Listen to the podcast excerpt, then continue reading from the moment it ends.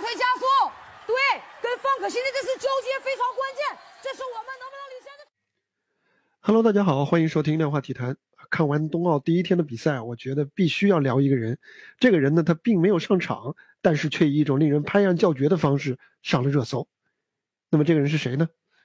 在北京冬奥会开幕的第一天啊，中国队就拿到了第一块金牌。中国队在短道速滑、混合、团体接力比赛当中可谓是一波三折啊！半决赛排名第三，因为对手赛后被判犯规，才得以惊险晋级。在决赛中，他们也是后来居上。一天啊，只用了一天，中国军团呢就打平了在上届整届冬奥会上的金牌数，为本届比赛开了一个好头。这场比赛啊，任子威、武大靖、范可欣和曲春雨四位中国选手的表现固然值得大书特书。而在场外呢，另外一名已经退役的短道速滑名将，也就是冬奥会四金得主王蒙，他也是意外的非常彻底的破了圈。这场比赛啊，他和黄健翔担任解说嘉宾，他不但以极高的专业度来分析比赛，而且语言感染力十足。我们来听一下。对，跟方可欣的这次纠结非常关键，这是我们能不能领先的事儿。方可欣领先。范可欣果然领先了，对，全力滑起来，这是女孩的唯一一个机会，而领先优势扩大了。谁漂亮？哎呦，滑起来没问题，稳当，领先优势扩大了。是。这时还剩下六圈，王蒙却已经做出了明确的判断。赢了，稳啊，稳住！任子威，中国的首金诞生了。这时还剩下四圈，最后时刻，武大靖被对手逼近。当两人以很小的差距冲过终点，当黄健翔还在试图分辨谁先谁后的时候，王蒙几乎毫无停顿地说：“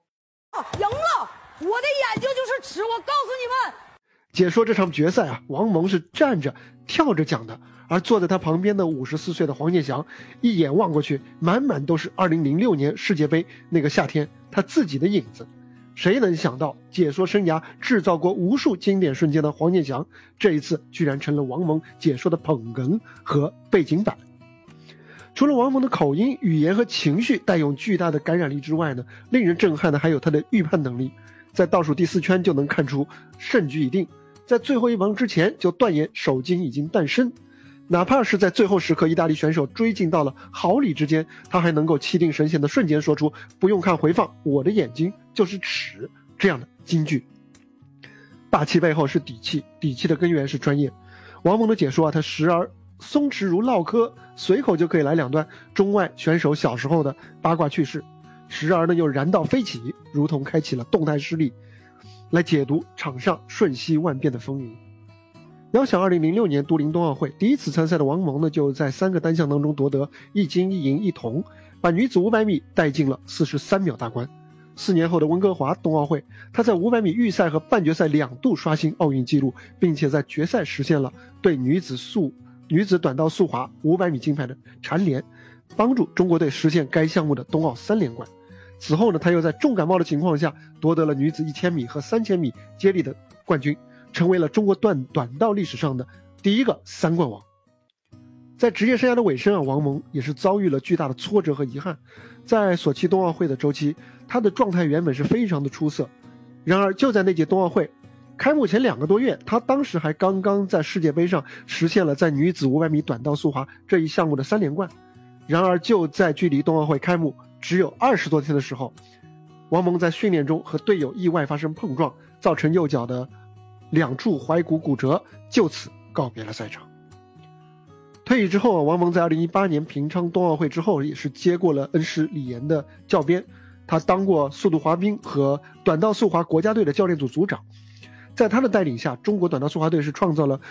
当时五年内的最佳成绩，而他所带的这个男子速度滑冰也收获了参加世界杯十年来金牌零的突破。虽然说啊，王蒙最后是因为执教经历相对来说还比较小还比较少，他的短板是比较明显，所以最后他也没能够坚持带队来参来参加北京奥运。但是呢，王蒙的执教能力还是得到了相当程度的认可。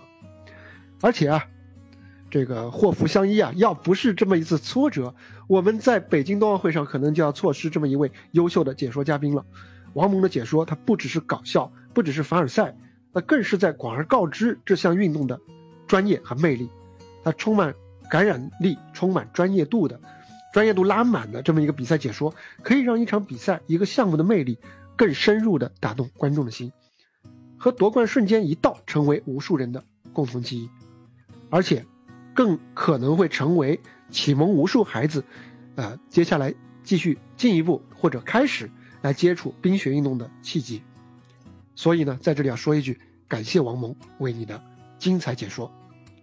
好了，这就是冬奥第一天的量化体坛，欢迎点赞转发订阅关注，我们明天接着聊，拜拜。